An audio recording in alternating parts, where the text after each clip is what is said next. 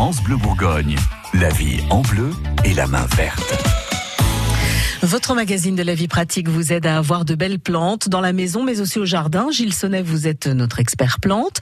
Aujourd'hui, une plante super connue, mais dont le premier nom ne vous dira peut-être rien. C'est le surfinia. Le surfinia, il y a beaucoup de gens qui le connaissent sous le nom de pétunia.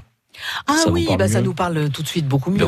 C'est la, même bête en fait. Ouais. Alors c'est pas une bête d'ailleurs. Bah alors pourquoi il y a deux noms différents? Bah, Il y a beaucoup de plantes comme ça où il y a plusieurs noms. en général, il y a un nom hyper savant. Et puis les euh, noms familiers. Mais là, le pétunia surfinia, c'est la même chose.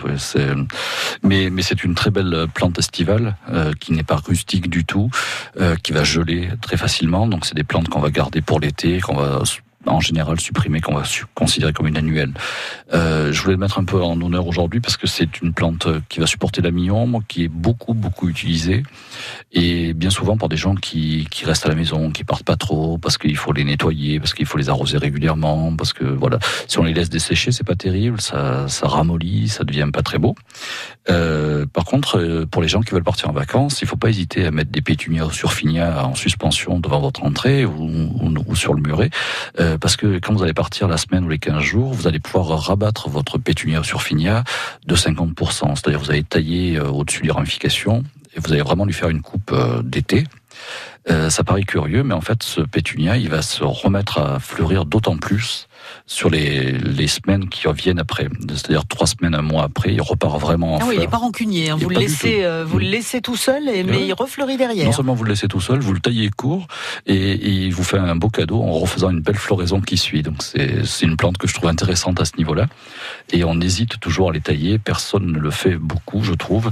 Et c'est quand même euh, bien d'avoir une deuxième floraison qui, qui reprend bien. Euh, et c'est une fleur facile en fait. On a des couleurs euh, souvent assez profondes. Oui, c'est vrai, dans des, roses euh, très profondes et des violines, etc., qui sont, sont très beaux. Euh, ça permet d'apporter du contraste dans les, dans les jardins. Et ça, c'est intéressant d'avoir des fleurs avec des couleurs profondes, des couleurs beaucoup plus claires, des blancs qui sont toujours durs à marier dans un jardin.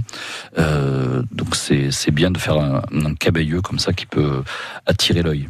On peut le mettre en pleine terre ou il est plutôt, lui, dans des pots? Moi, je le conseillerais vraiment en pot parce que c'est une plante qui est un peu retombante, euh, qui n'a pas un port érigé, c'est-à-dire qu'il ne va pas monter tout droit. Il vaut mieux le travailler sur des potées et, et des suspensions. Bon, bah en tout cas des petits conseils euh, à suivre et les conseils et les astuces de Gilles Sonnet, vous pouvez les réentendre si vous le souhaitez sur francebleu.fr.